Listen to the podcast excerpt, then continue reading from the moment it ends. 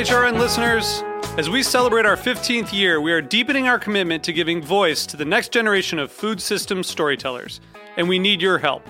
Our internship and fellowship programs help activate new possibilities for underrepresented and underestimated young people through experiential journalism, audio engineering, and production training.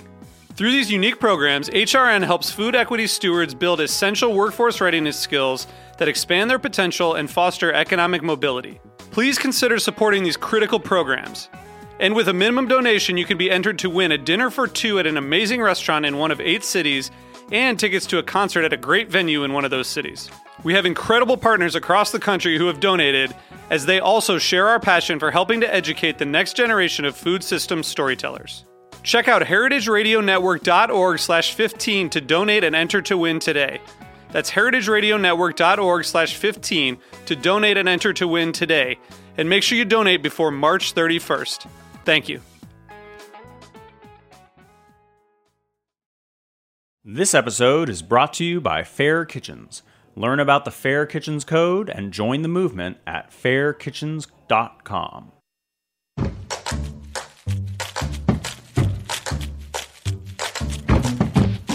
This week on Meat and Three, I'm about to go on maternity leave. This is Katie Mosman Wadler, and before I leave you in the incredibly capable hands of Team HRN, we're rounding out season five with a deep dive into the food rules, weird cravings, and overall hype about eating while pregnant. There are a lot of safe foods to eat, and we shouldn't be sort of assuming that just because something is raw that it's dangerous.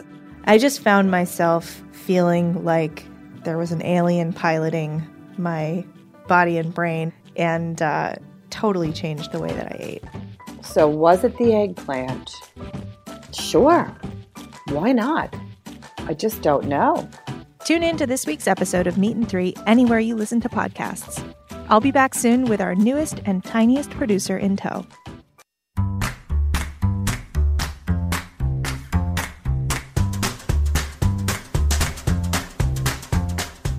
I'm Alison Cayne, and welcome to In the Sauce, a podcast about building consumer brands from the ground up.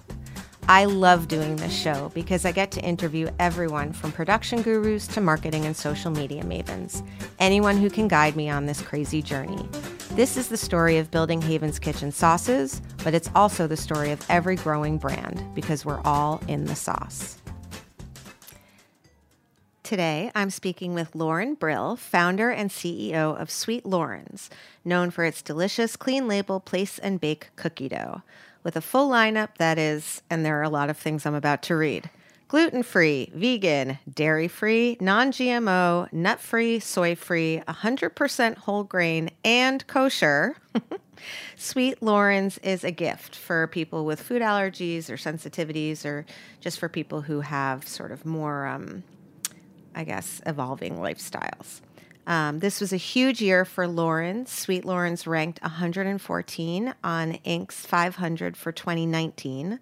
Loren was chosen as one of Inc.'s 2019 Female Founders 100, and the cookie dough can now be found in around 10,000 stores, um, including Publix, Kroger, Stop and Shop, all the big mamas, Fresh Market, Wegmans, Meijer, um, and many, many other supermarkets. I think last week you were on the Rachael Ray show. Yes. Um, so it's been a big. It's been busy. Yeah, it's been busy. so I'm lucky I got you. I'm thrilled to meet you. Um, and I think one of the reasons why I'm the most excited that you're here is because I hear so many founders saying, "Ugh, they're killing it. Such an overnight success. Ugh, ugh, ugh."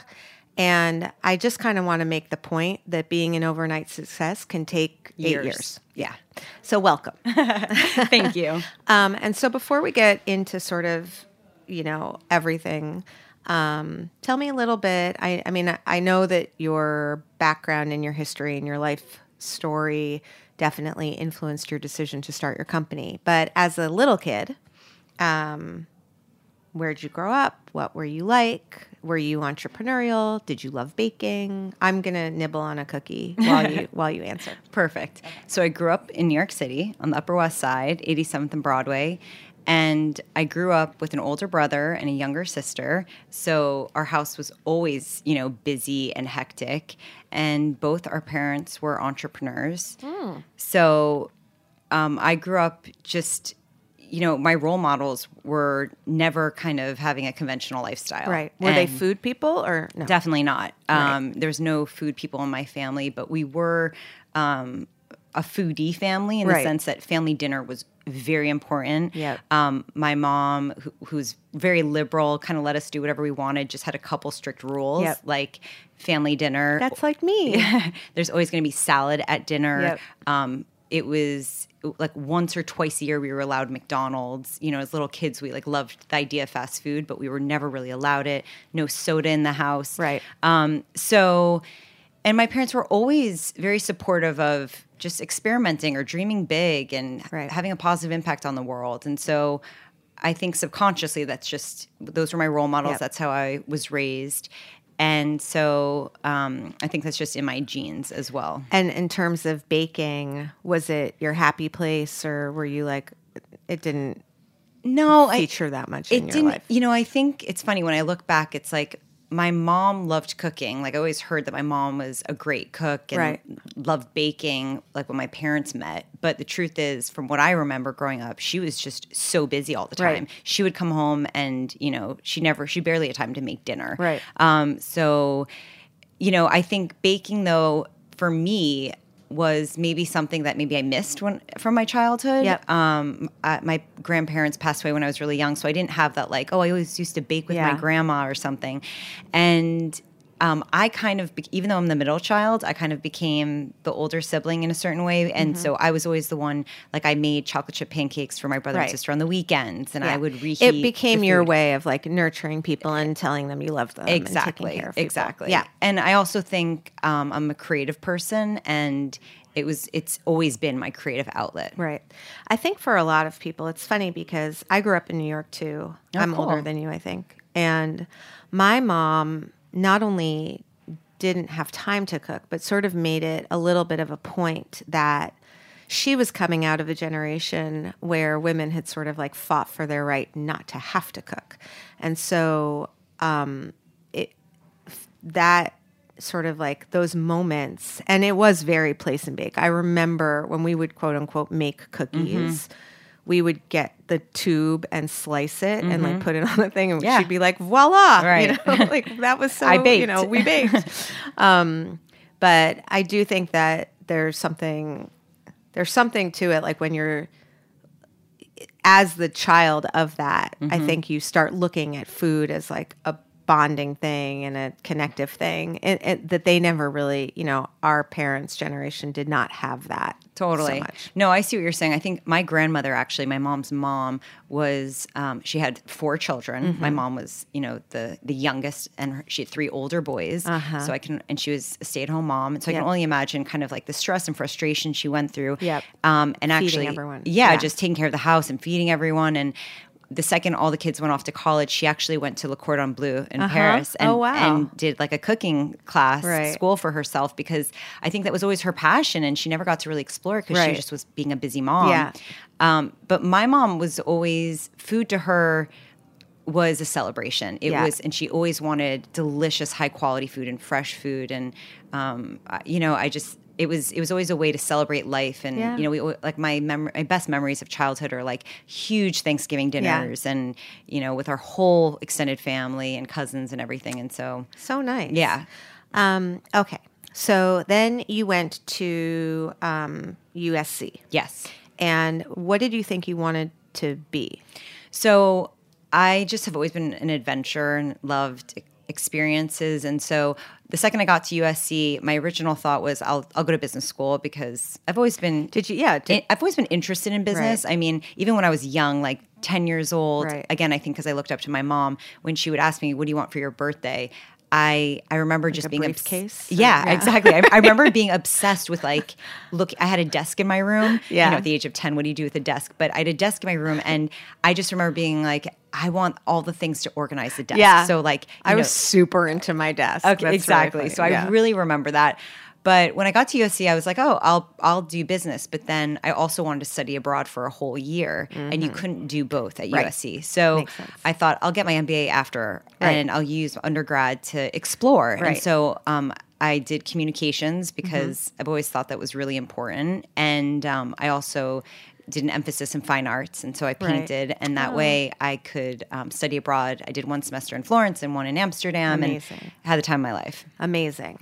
And did you go straight into g- get an MBA? No. Okay. Um, because life happened. So, two months after I graduated USC, I was actually going to plan on moving to LA because I grew up in New York and I was just ready for a change. Right.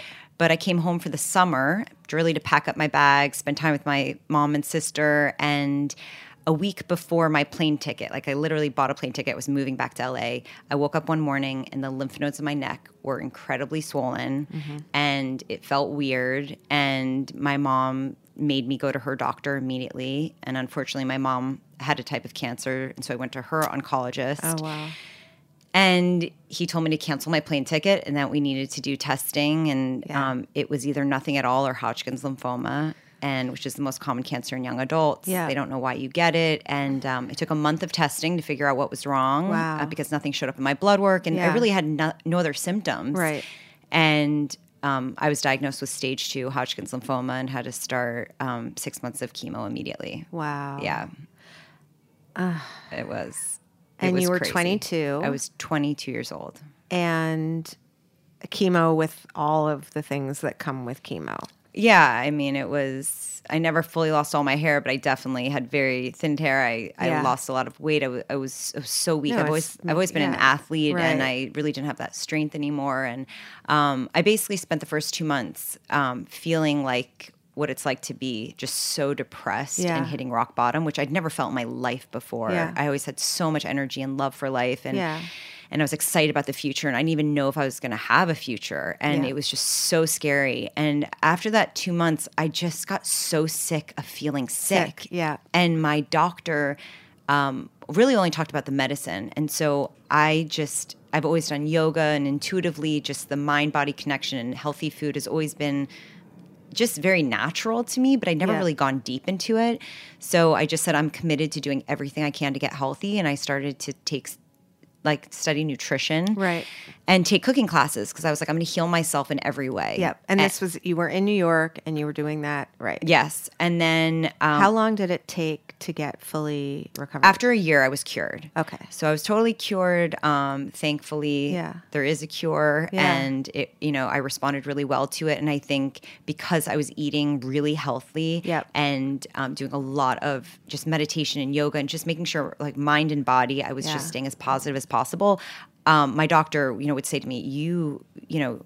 You look so much better than any of my other patients. What are you doing? And I was like, Well, I'm doing everything I can. Everything, yeah. I'm not just relying on the medicine. And so, um, thankfully, you know, um, was cured, but I, it changed the way I looked at food. And I just wanted, I've always loved delicious food. Family dinners are so important to me. It's, you know, me and my friends make dinners all the time together. And I was like, I am going to take cooking classes and become a really great chef. Um, so I can make delicious food forever. Right. And I felt like it was really easy to make, you know, most of your meals healthy. I mean, there's so many Yeah. delicious vegetables and grains and proteins, but dessert. Dessert's Dessert. rough. Yeah. Dessert is, and I have such a sweet tooth. Yeah. And there just was nothing. And I was just so sick of just like dark chocolate and like a Yeah. handful of almonds. And a pear. Or like, yeah, a date. I was like, come on. Yeah. I want to live life. Like, Yeah. I want to be able to feel like I'm really indulging. Yeah. But with ingredients that don't give me like this huge sugar high, sugar crash, Yep. or make me feel sick. Yep. And every time I indulge in something artificial or s- super just- refined flours, Yep. and I, felt terrible. Yeah. I always regretted it. And I was like, there has to be another way. So I took that same mentality of just eating as whole unprocessed ingredients in you know my meals to baking Right. and became obsessed with it because it became my creative outlet and instead of painting i was basically making recipes Yeah, it's so funny. You are not the first guest that thought of baking as as a creative outlet. I, it, we've had other like painters or sculptors or Yeah. you know photographers. And then did you? I mean, obviously, it's amazing that you know you had your full recovery and you were now sort of like. But was there a moment where you were kind of like, well, now what?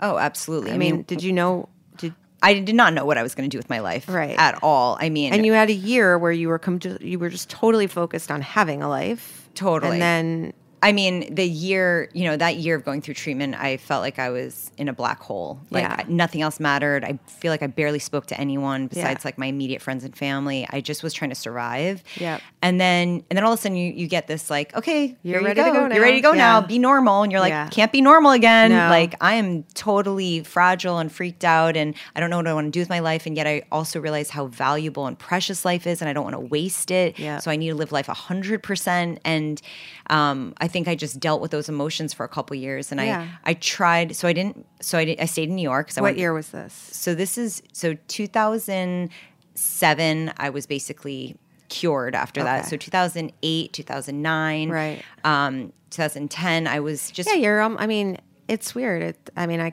I obviously can't imagine that, but I've had trauma, and it's almost like you know that you're supposed to be fine now, and yet you don't feel fine, and then you feel kind of guilty for not feeling fine and not embracing everything, but you're tentative about absolutely everything. So you had a few years in New York where you were baking, but were you thinking this is going to be my business? No, or- not at all. This was just like such a fun side hobby. Yeah. I I really thought I really wanted to be in I don't know, do something that I felt really really good about and Yeah. something that um you know, I felt like I had all these talents and education and I needed to like put it to use, Yeah. but I didn't know what it really meant. Right. So I tried to get a corporate job, but after after going through all of That's that going to be life affirming. Exactly. right? but then after going through all of that and um, and also just trying to interview it, I just felt soulless. Like I just didn't connect with. So I tried to work for a PR company. I Mm-hmm. thought that you know I wasn't happy there. I worked for actually a wine company Mm-hmm. um, because every time I was around food or wine, it, it just it celebrated life. It, it it it always made me happy. Mm-hmm. Yeah. Um, but I couldn't really get behind wine as much as food and then I just had continued to bake on the side. And it was really the reaction of all of my friends. Like Yeah. I was always baking new recipes or new flavors. So like every dinner party or friend's house on the weekends, I was just was always bringing food around. And it was the reaction of my friends that was just like, this is amazing. Yeah. Like, can you please do something with this? And um, and that's when I just knew I needed to do something. So like about 2010, I entered a baking contest and won. Okay, what baking Um, contest? It was cool. just like a charity baking Right. contest on the Lower East Side, but But that's I- great. But it was great. Yeah. Um, and I was the only one doing anything natural or right. different, and I won.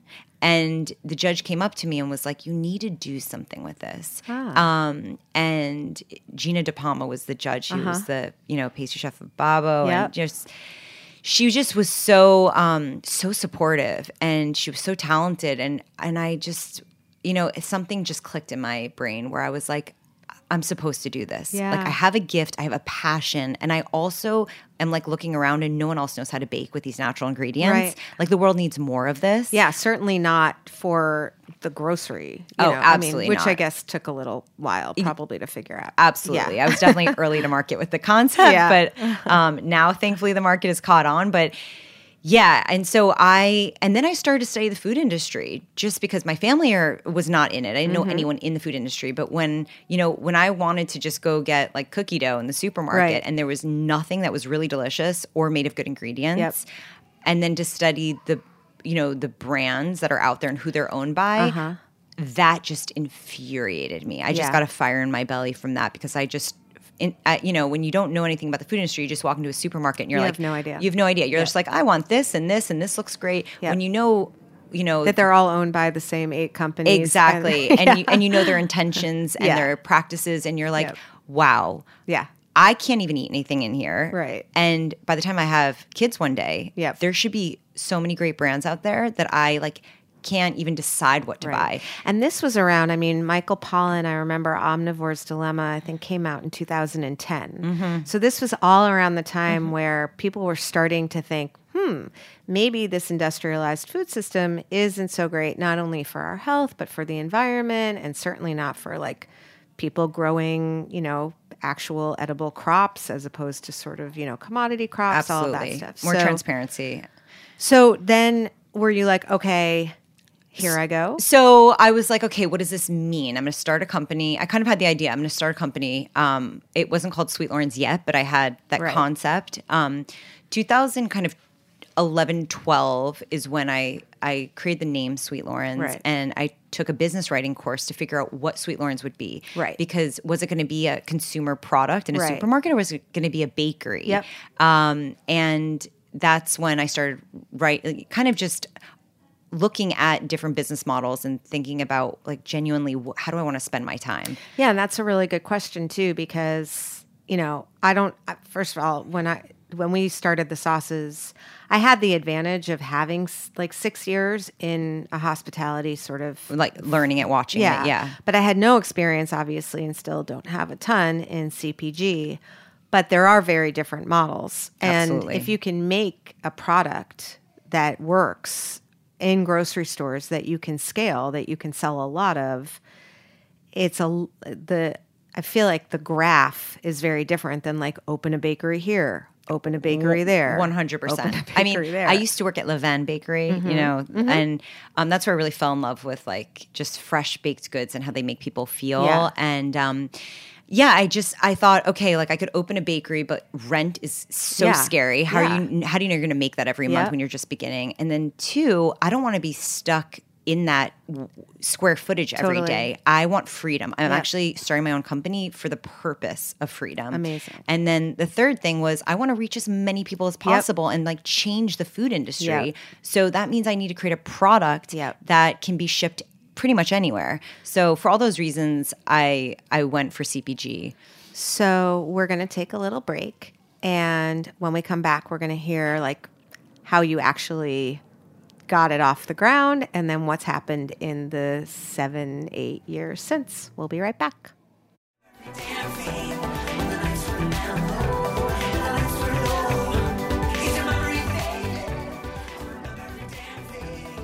This episode is brought to you by Fair Kitchens.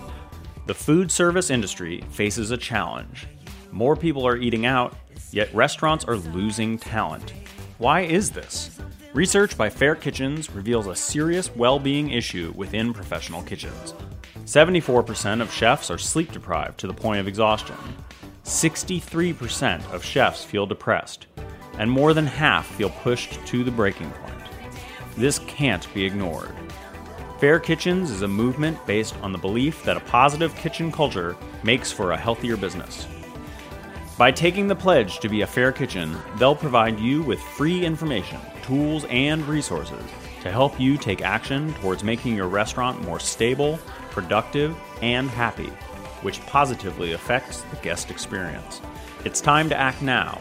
Learn about the Fair Kitchens Code and join the movement at fairkitchens.com.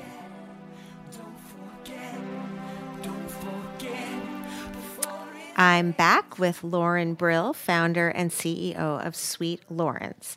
Okay, so you're like, this is what I'm supposed to do. I'm going to make a product. What was the um, what?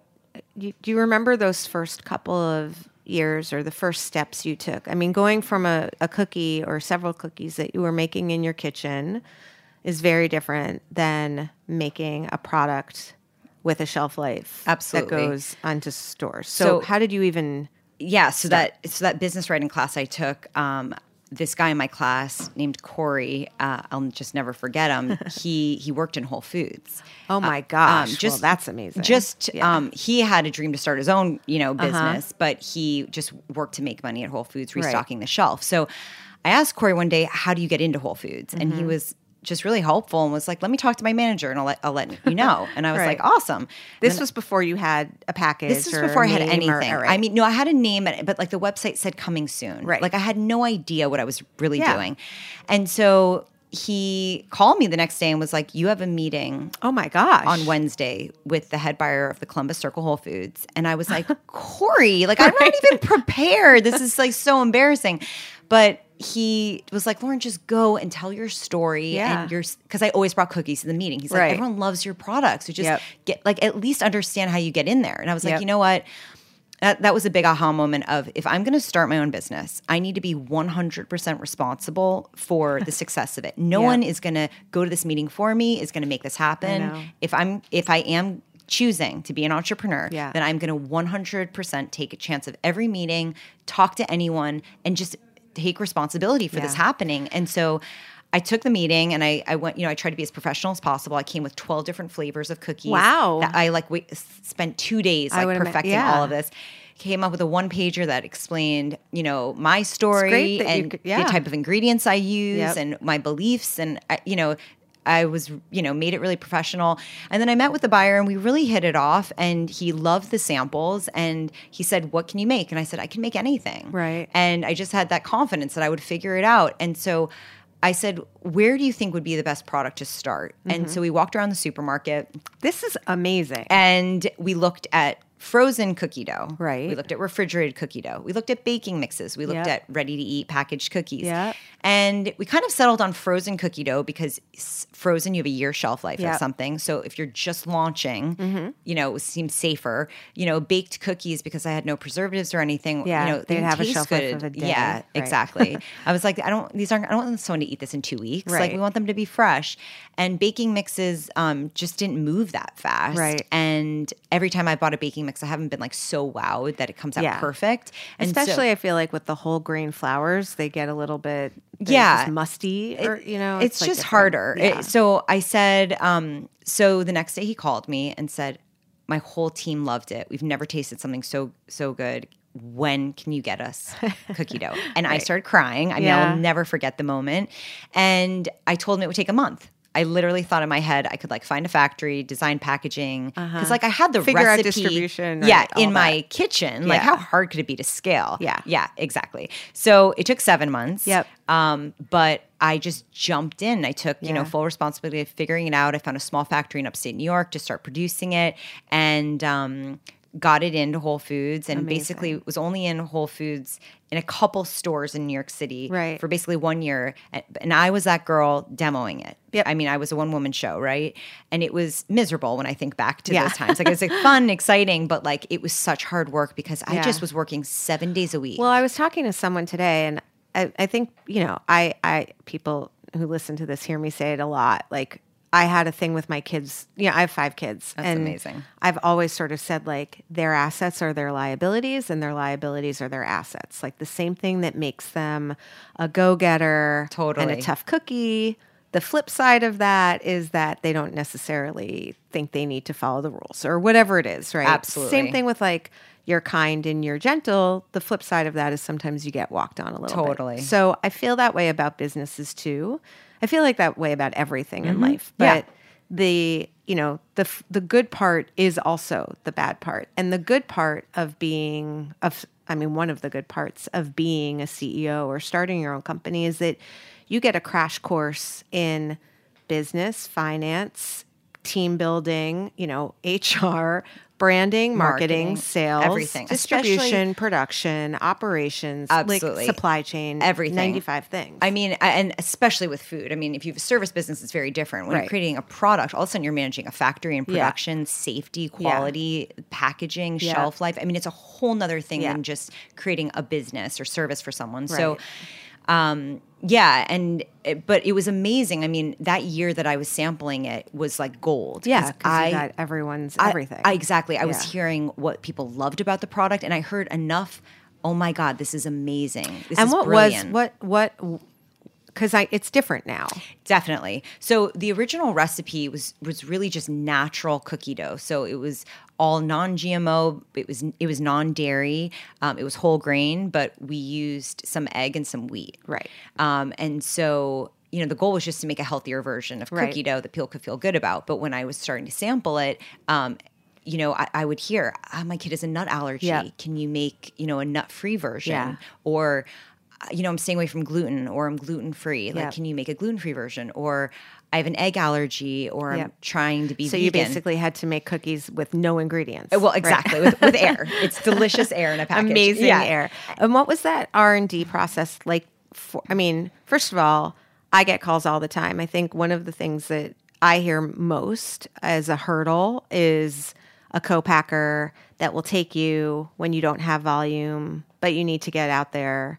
So were you able to work with someone because you had a little bit of Whole Foods rah rah behind you? Yeah, or- I mean, oh man, it, it has been a journey. I mean, I have switched to four different factories. Yeah. so that's been the process. Yeah. Um, so you know, we would grow. I mean, we've grown every year, right? Yep. We've kind of more than doubled every year since I've started. So it was always like there was this momentum, but it started so small that Yeah. it was just me and this deep belief in it, and the market kind of growing into something else as well Yeah. you know and catching up to us so so starting that first factory um, spent a year you know kind of getting feedback realized this factory didn't specialize in cookie dough i Mm-hmm. wasn't i needed to go to a factory that really had efficiencies with cost of goods and Yep. also specialized in kind of portion sizing it so that you could just bake off one or two at a time Right. switched to a different factory um, then I found like one of the largest factories in North America to take us on. Um, you know, I started to get a lot of press. I was on the Today Show. Um, I was um, Marie Claire picked me as top entrepreneur, and so thankfully, all these little press hits actually made us seem. You know, Bigger than you were. exactly bigger than the revenue. Yeah. Um, and that's when we switched to refrigerated packaging. So we switched to being found in the dairy section because that's when I saw like you can't be sold frozen. You have to be sold refrigerated in cookie dough because that's where the consumer's trained to go. Yeah. And So what are you next? I mean, in a Whole Foods, they don't have like the Nestle or the Pillsbury little. Right, but we're in the dough section. They do have They do. Yeah, they do have like some other cookie doughs or, or you know, the canned dough there. So Okay. kind of by like the milk and the eggs and the Right. dough. Um, and then on my first meeting with Publix, I got in full distribution. Wow. And so they really launched us nationally. How many stores is? Twelve hundred stores. Wow. And, And- what it? I mean, that's a that's. So I'm I'm almost like gun shy about that kind of thing, right? Because I feel like how do you support 1,200 stores as a small business? How did you even? How did people know you were there? And how did Yeah. you know? I mean, you know, I think I got to a point where, you know, I so believed in Sweet Loren's, but you know, it was at this tipping point of I don't want to be a small company. I'm going to die actually as a small company Yep. because financially nothing makes sense, but also I'm not even achieving my goal of like changing the industry and building Yep. a brand name. So like it's go big or go home. Yeah. And so um, I actually met Hamdi, the founder of Chobani, Uh-huh. and he was such a fan and so supportive. I met him at like a trade show, and I went to dinner with him and his team, and um, I met some people from his team. Then they had me speak at they, they did like a women's leadership conference, and, Right. and they had me speak on it on the panel, and. Um, you know, someone from the team um, who's now our VP of sales Ah. was just really supportive and helpful and was like, you should pitch uh, Publix because they don't charge slotting. Right. And I was like, okay, that's brilliant. Yeah. I had, slotting? I had no Matt? idea. Ah, yeah. Remember, Matt, when you didn't know what slotting was? Remember? He's not on the right headphone. I, y- yes, I, I remember But you gave me a hard time for using the word slotting, and now you know what it means. Slot- now, slotting- now I've learned that. you know, it's crazy expensive. And Yeah. that's why a lot of small companies in food can't Right. get on the Totally. shelf and win. So I was like, how do I just break into this system? There has to be a way. And Right. so, um, you know, so we we got on the shelf in Publix, and then um, and also by the by the time I was at this other huge factory, if I didn't come to them with big right. volume, what the hell are they doing Exactly. with me? So um, I knew I had to win for all of us, Right. and so then we on my meeting with Kroger got into all Krogers, Yep. and um, and that's when I brought on um, that VP, that yeah. VP of sales who she'd already left Chobani, um, and she really wanted to build a company again. She, Yeah. you know, and so um, brought on her and a COO, and you know, started to really be able to afford and Right. A build real a, team. a real team Yeah. that could really help me. And um, so then we were really sold nationally, you know, in thousands of supermarkets, and Yep. and also the industry has continued to change, and plant based became a bigger need. Yeah. Um, and so, I mean, every one of now almost, if you're not a gluten free product, you shouldn't innovate. Or, Well, you know what I mean? Like, exactly. there's It- like no. exactly. Yeah. It's like, and people, and you just see that people just want to share the same food. Like, Yep. if you genuinely have someone who's gluten free in the house, like they don't want to be eating the weird food. Right. They just want to eat the same chips you're eating, Yep. and it just happens to be gluten free. So I got just really passionate and. um started to create a recipe because I just saw so many people that couldn't eat our product and my whole goal is Yeah. to feed more people. And uh, you know, I love recipe testing. I mean, it took hundreds of batches, but I finally got to the point where I remember giving the sample to our VP of sales, and she she actually started to cry, like she teared. And She was like, "This is gluten free." Yeah. Like if she because she hated gluten free products. So you would me- you would mess around in your kitchen and then I do. it- I do all my recipe development in my kitchen, your kitchen. and then, um, but then I had to find a factory. You know, and it couldn't be that same no, factory they because weren't they certified. weren't certified. Yeah. So that was a whole nother thing. And then found a factory, and um, you know they'd never even done cookie dough before, but we, Right.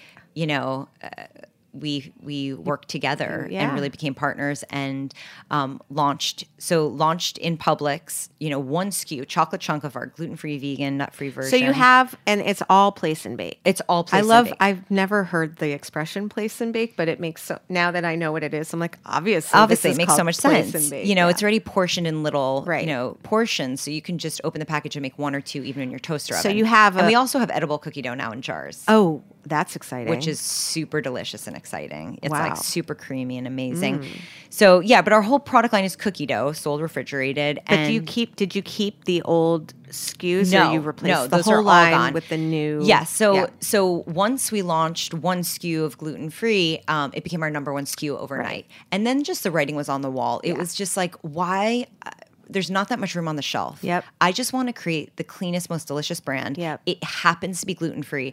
It should be plant based because it's more sustainable. Yep. And you know, we all know that you know more plants are better Yeah. for you. And as long as taste is just as delicious, Yeah. you're not compromising anything. Right. And then the fact that it's nut free, like I personally love, you know, peanut Yeah. butter and nuts. But the truth is, like this product is now so safe for families And or schools. kids and schools. Yeah. Why not do Yeah. that? So Were you nervous about losing shelf space at all as you Um, switched over? Every buyer was like, "Fine, just do a swap." I mean, the data set at all. Right. So every, and did you have to do UPC? t- New yes, UPCs brand new. It's a, right. yeah, it was brand new. But I think also, um, and so we've iterated our packaging. So we have brand new packaging that's launching, you know, beginning of February that we just debuted on the Rachael Ray show last Yeah. week because.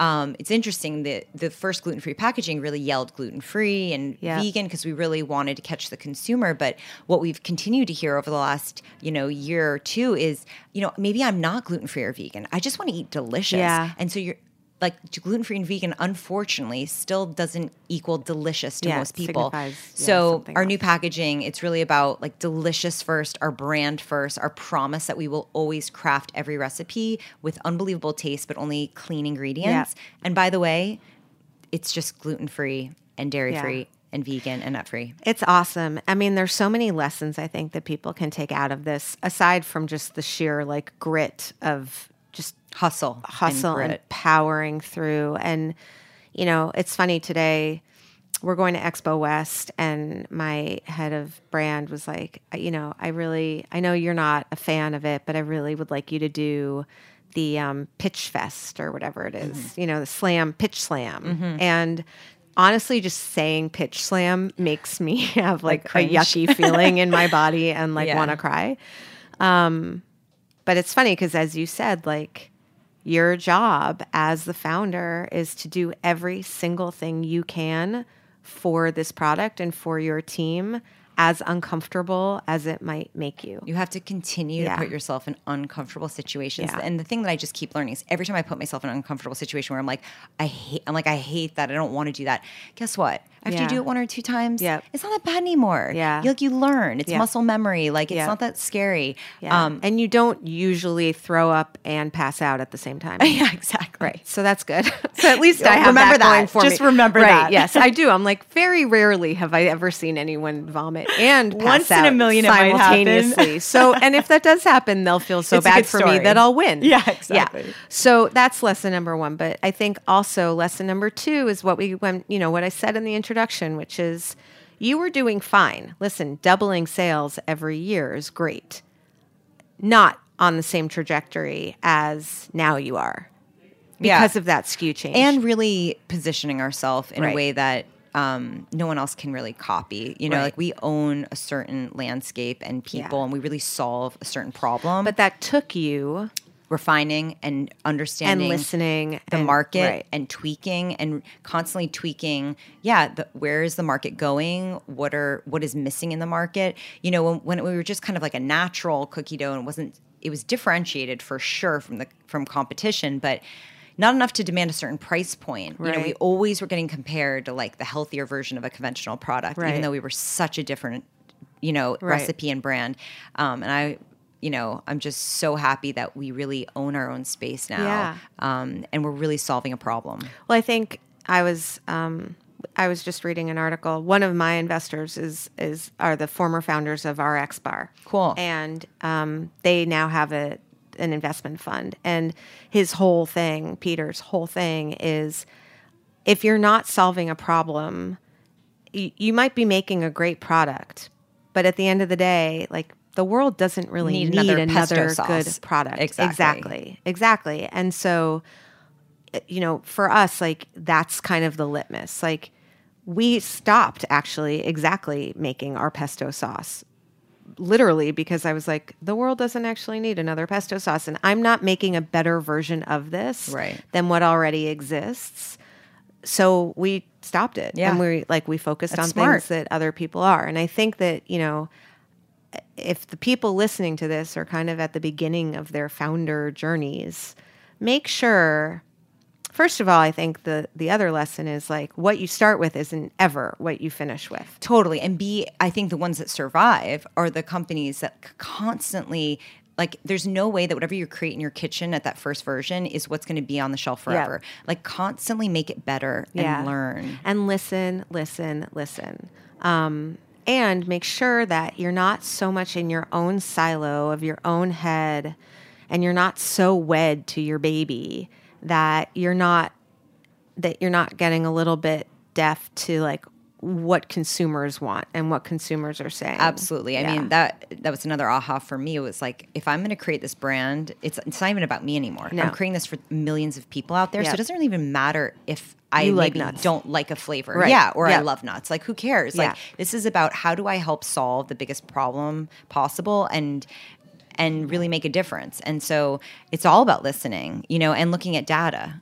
So, last couple questions, Sure. because I start to get the stink eye from the man in the booth. Um, how have your goals changed? I mean, I, it sounds to me like you have had a very clear through line since day one. As many people as possible, creating the best high quality product. Aside from that, the goals along the way, can you sort of speak to any shifts you've had, or even if you want to talk about data, like you didn't use data in 2012, you know? Right, absolutely. How are you using it now, or, you know, what are your goals now, I guess? My goals now are, you know, again, I created this company to make the biggest positive impact on the world, but also for me personally to be proud of what I'm doing with my life and have freedom. And so I think, you know, as I think about having a family, I'm getting married in May and, you know, you know, I, I want kids and, you know, how to create a sustainable, great team um, so that I can have it all. I can have Yeah. balance and I can have an amazing personal life and an amazing business. And um, the pressure isn't all on me. Yep. And then I think about the culture I want to build. Like, I love our team so much, and we've worked so hard together um, to build the culture and the attitude and find the right people. And so, how do I just continue that and find the best talents and be a company that people are proud to work for, but also that they love, you know, working for? So, that's a constant, you know, to that end, is there anything that you wish you had done earlier? Because most people listening to this are, you know, early. Mm-hmm. Um, I think. I um, although there was a review on iTunes from someone who's like, I have zero interest in food or consumer packaged goods. I just enjoy listening to the stories. I'm like, well, that's interesting. It's the entrepreneurial yeah, journey, I guess yeah. so. Okay, so but is there anything that you wish you had put into effect earlier? You could save founders a little bit of time or money. Like anything you wish you had I done think earlier. just or put having into mentors and coaches around is Yeah. so important. Um, you get stuck in your own silo, you can get so overwhelmed, and it's really important to find the smartest, most successful um, people out there that believe in you personally and professionally and want to see you succeed because that just having someone believe in you gives an, you an unbelievable strength and and it's also just a really good litmus test on things so you can make you know decisions faster and move on Yeah. versus just like a circle in your own head should i do this should i do Yeah. this so um, i think that's super important Yeah. Is that what you would say would be your sort of best advice also? I I think that is my best advice. Yeah. And And I think staying healthy is my best advice too, in terms of it's just very, very stressful and it's overwhelming, and there's not going to be a clear path the second you start a company. And even if you do think you're on a clear path, you know, things happen that are incredibly unexpected, or you get competition, or whatever might show up. So to me, like just finding healthy ways to manage stress so that you can every day is just kind of a new slate and you have a ton of energy to go after your problems um, is really important and you know to make sure that you're maintaining balance as much as possible i mean Yeah. at the beginning it's kind of ridiculous to say that Yeah. because it takes over your life but um, it's not sustainable you can only do that for so long Yeah. so yeah. So, aside from the edible cookie dough jars, is there anything we should be looking out for in the next couple of months or year? well the exciting thing is our new packaging is launching february Yes. so check It's out our gorgeous. check out our website radio is, sweetlorens.com. is not the best. Yeah, I place know. to see it, but, go to right. sweet L O R E N S Okay. dot com. You'll see it come February. Um, and we have four flavors: chocolate chunk, fudgy brownie, sugar cookie, Mm. and oatmeal cranberry. And then we have two edible cookie doughs that come in a jar: a birthday Amazing. Cake and a chocolate chunk. So just watch them; they'll be growing, you know, more across the country. We just got Whole Foods nationally, but we're in, um, you know, almost every supermarket and growing and. If our local supermarket doesn't have it, then request it, please. Yes. But we're working on new products for sure. So I can't reveal anything yet, but um, we always like to hear from people too. So Right. if you're someone that's like, why don't they come out with X, Y, and Z? Like email us. I love hearing. Amazing. And um, yeah, and we're also doing food service. So we do our products in bulk and we sell them to restaurants and universities and schools. Perfect. So yeah, you know, amazing. I'm so glad you're here. We could talk about like all of those things for another 45 minutes or an hour, but I'm so glad you're here. Thank you so much for coming. I'm so glad you're well and your story is amazing and your product is delicious. And good luck on your move and your marriage and everything. and for listeners, um, I'll be back next week with another episode of In the Sauce. Thanks for listening. Thanks so much. In the Sauce is powered by Simplecast. Thanks for listening to Heritage Radio Network, food radio supported by you. For our freshest content, subscribe to our newsletter. Enter your email at the bottom of our website, heritageradionetwork.org. Connect with us on Instagram and Twitter at heritage underscore radio. You can also find us at facebook.com slash heritage radio network. Heritage Radio Network is a nonprofit organization driving conversations to make the world a better, fairer, more delicious place. And we couldn't do it without support from listeners like you. Want to be a part of the food world's most innovative community? Subscribe to the shows you like, tell your friends, and please join the HRN family by becoming a member. Just click on the beating heart at the top right of our homepage. Thanks for listening.